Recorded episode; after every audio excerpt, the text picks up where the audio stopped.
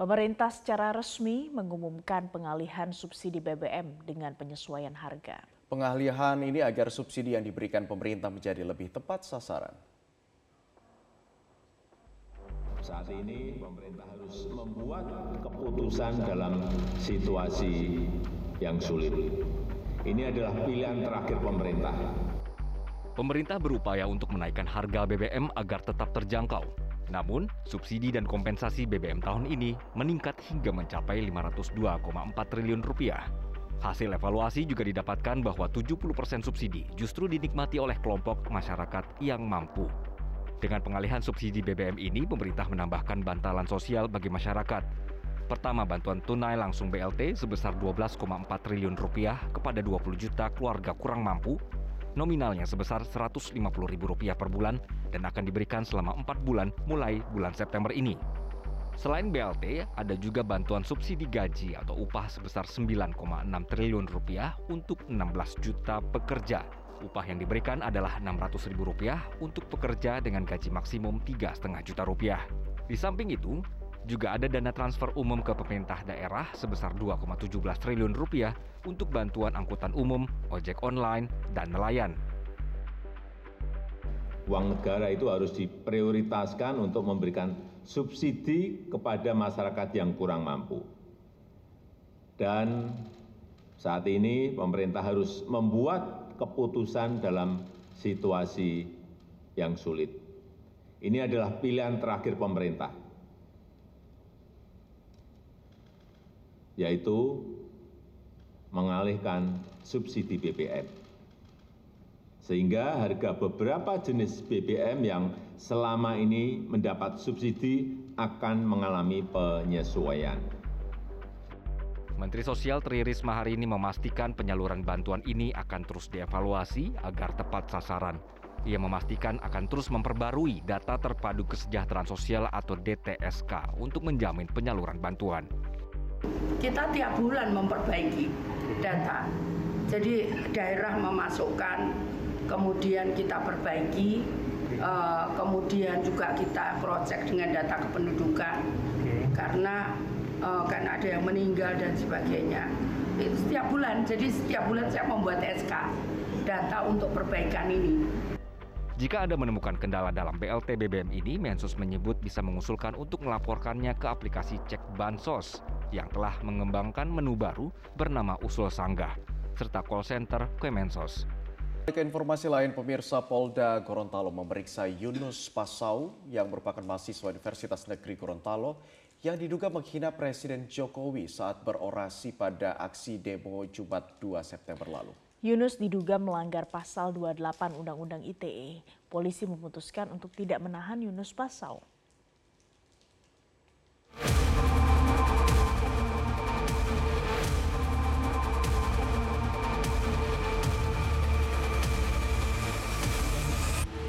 Video seorang mahasiswa diduga menghina Presiden Joko Widodo saat aksi demo menolak kenaikan harga BBM di Gorontalo Jumat 2 September viral di media sosial.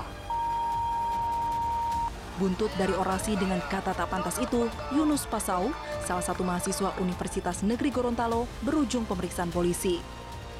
Yunus Pasau dijemput penyidik Direktorat Kriminal Khusus Polda Gorontalo keesokan harinya Sabtu 3 September. Dari hasil pemeriksaan, Kapolda Gorontalo Irjen Helmi Santika mengatakan, Yunus mengaku menyampaikan kalimat tak pantas itu secara spontan saat diminta berorasi. Meski begitu, Helmi memastikan Yunus Pasau tetap diproses hukum meskipun tidak ditahan. Helmi pun mengingatkan orasi saat berdemonstrasi tidak dilarang sepanjang tetap menjunjung etika. Menyampaikan di depan umum pada saat melaksanakan orasi perkataan yang tidak sopan, gitu ya. Pasal 310 KUHP atau menyebarkan kebencian pasal 28 ya Undang-Undang ITE.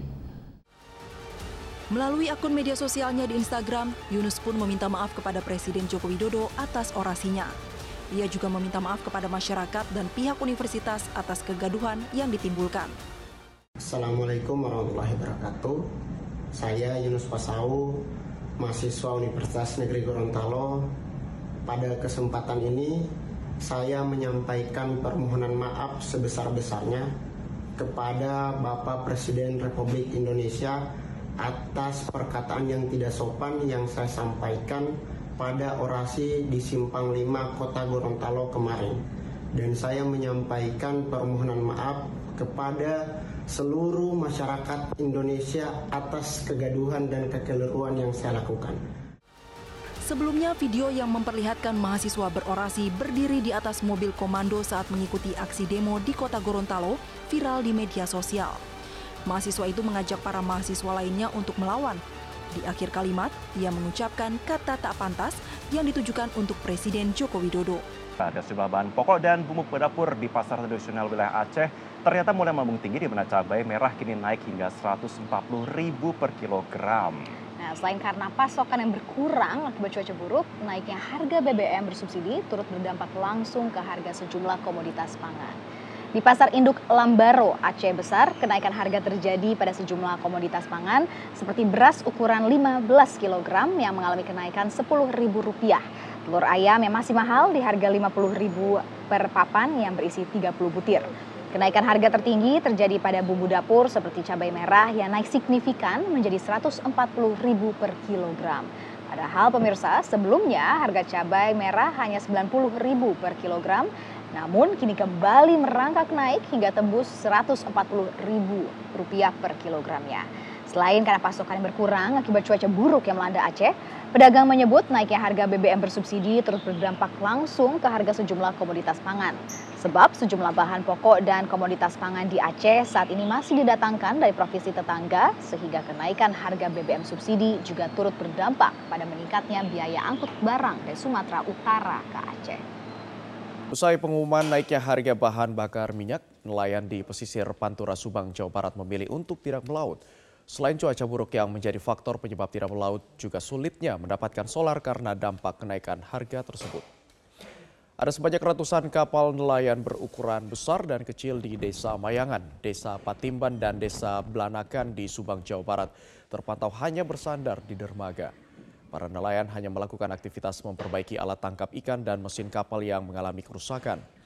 Tidak melautnya para nelayan disebabkan adanya cuaca buruk dan dampak kenaikan BBM yang menyebabkan para nelayan sulit untuk mendapatkan pasokan solar. Untuk satu kali perjalanan, nelayan membutuhkan solar sebanyak 50 hingga 70 liter. Dengan kondisi demikian, para nelayan tentu harus memperhitungkan kembali biaya operasional agar pengeluaran dapat sepadan dengan hasil tangkapan ikan nantinya. Para nelayan berharap pemerintah dapat melihat kondisi para nelayan pada saat ini dan memberikan perhatian khusus kepada nelayan. BBM naik jadi kalau seandainya mau melaut tuh kayak susah ya. harganya itu nggak stabil.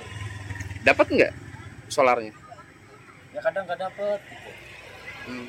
Jadi gimana ya kayak rebutan gitu. Oh gitu. Kadang sekarang ada, besok nggak ada. Kita beralih ke informasi lain, pemirsa anggota Satuan Reserse Kriminal Polres Ciberun, Aceh menangkap seorang penimbun BBM bersubsidi jenis solar. Setidaknya sebanyak 1.080 liter solar turut diamankan dalam penangkapan tersebut. Pelaku berinisial NM ditangkap oleh petugas saat tengah mengangkut tiga jirikan BBM bersubsidi jenis solar di kawasan Jangka Masjid, Kecamatan Jangka dengan menggunakan becak motor. Setelah ditangkap, pelaku selanjutnya menyisir ke pelaku. Petugas maksud kami menyisir ke rumah pelaku dan menemukan sebanyak satu ton atau seribu liter BBM bersubsidi jenis solar yang telah disimpan rapi. Menurut Kasat Reskrim AKP Arif Sukmo Wibowo, untuk mengelabui petugas SPBU, pelaku menunjukkan beberapa surat rekomendasi jatah BBM untuk para nelayan di Kecamatan Jangka. Namun setelah ditelusuri BBM tersebut ternyata dijual kepada pengecer untuk dijual kembali kepada masyarakat dengan harga yang lebih mahal. Semua barang bukti tersebut kini diamankan di Mapolres Biren untuk penyelidikan lebih lanjut.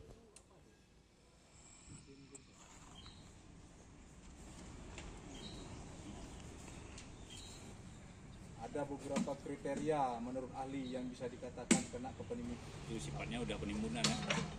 Kemudian mengamankan pelaku, barang bukti ada hmm, satu unit becak bermotor Honda CB warna hitam, nopol B 4712 BSJ, Kemudian tiga buah jerigen ukuran 35 liter berisi, berisikan BBM subsidi jenis solar diperkirakan sebanyak 80 liter. Kemudian 5 buah drum berisikan BBM jenis solar bersubsidi diperkirakan sebanyak 1000 liter atau 1 ton dan uang tunai senilai 5 juta hasil penjualan BBM jenis solar bersubsidi kepada masyarakat.